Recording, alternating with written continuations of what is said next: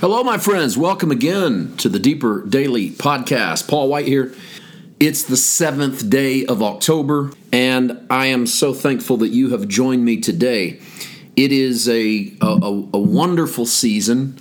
Um, watching what the Holy Spirit is doing day to day in our life, watching what He's doing day to day, hearing what He's doing day to day in many of your lives, and sharing with you in the joys and yes, sometimes the pains that life brings, but thankful that our Father has it all in His hands. We are a, only one week away from transitioning our weekly meetings in South Carolina into Sunday morning weekly meetings. We have a space that we are renting for Sunday mornings. Um, I will give you more details. Let me get a few weeks under our belt and we'll give you details on address and everything. It's going to be actually located in Irmo, South Carolina, which is in that that area on the west side of Columbia, the Lexington Chapin area of of Columbia, South Carolina. But we'll be meeting beginning on Sunday mornings next weekend. And as we get a few weeks under our belt, we'll share because I want to see how the space works and everything. And we'll share details for those of you who might be in the area and want to come and join us. Of course, everyone's going to be welcome. Um, we are just walking into this one day at a time, and this has been a slow journey into seeing where the Lord would take this. So, this space is, uh, we're, we're called the Garden Church of the Midlands.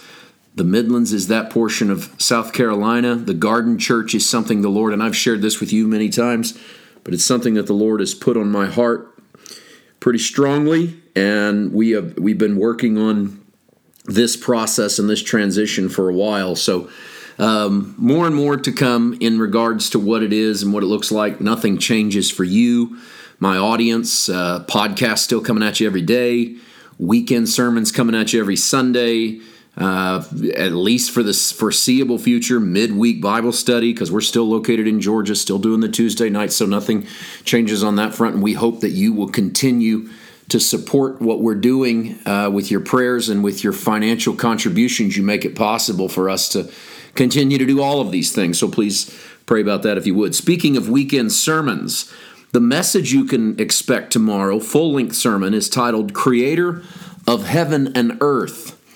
And this is the third line of the Creed. Um, creator of heaven and earth is a, is a description of who God the Father Almighty is. He is creator. And this is not a message that is just talking about the creation. This is a message that talks about God's creative power and his new creation power and how he has passed that on to you and to me. So I hope you enjoy this sermon. Uh, it'll, it'll drop wherever you get your podcast tomorrow. You have a full length version of it. If you like video, you can get it at our website. Or you can go to our YouTube page, which is PWM, and just search for the newest drop, which will be called Creator of Heaven and Earth. Okay, we are in the Gospel of Luke. We're in the first chapter. We're just really getting started. The last verse we read yesterday was verse 7, so let's read verse 8. So it was that while he was serving as priest, this is Zacharias, while he was serving as priest before God in the order of his division, According to the custom of the priesthood, his lot fell to burn incense when he went into the temple of the Lord, which means he was chosen by lot. Now, as we explained to you a couple days ago, the divisions of the priesthood was a, a, a, portion of 24 divisions.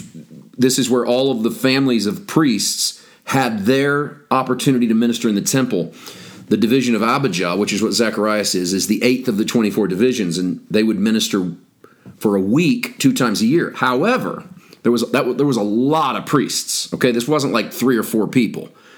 There was a large number of priests, and since there was only one temple, it meant that the opportunity for taking part in the ritual, the rituals of the day to day, were few. Like especially some of the, those that were considered holier, more honorable. For instance, verse 9 tells us the lot fell on Zacharias to burn incense, which means everyone wanted to get to burn the incense. but they didn't have a rotation basis. They used a lot system, which was like a lottery in a way, and that's where we get the word lottery, where they drew, for lack of a better term, they drew the short straw. And if you drew it, you got to be the one who lit the incense. They looked at that. This was a, a belief in the ancient world that by doing this, you were God was helping you to choose.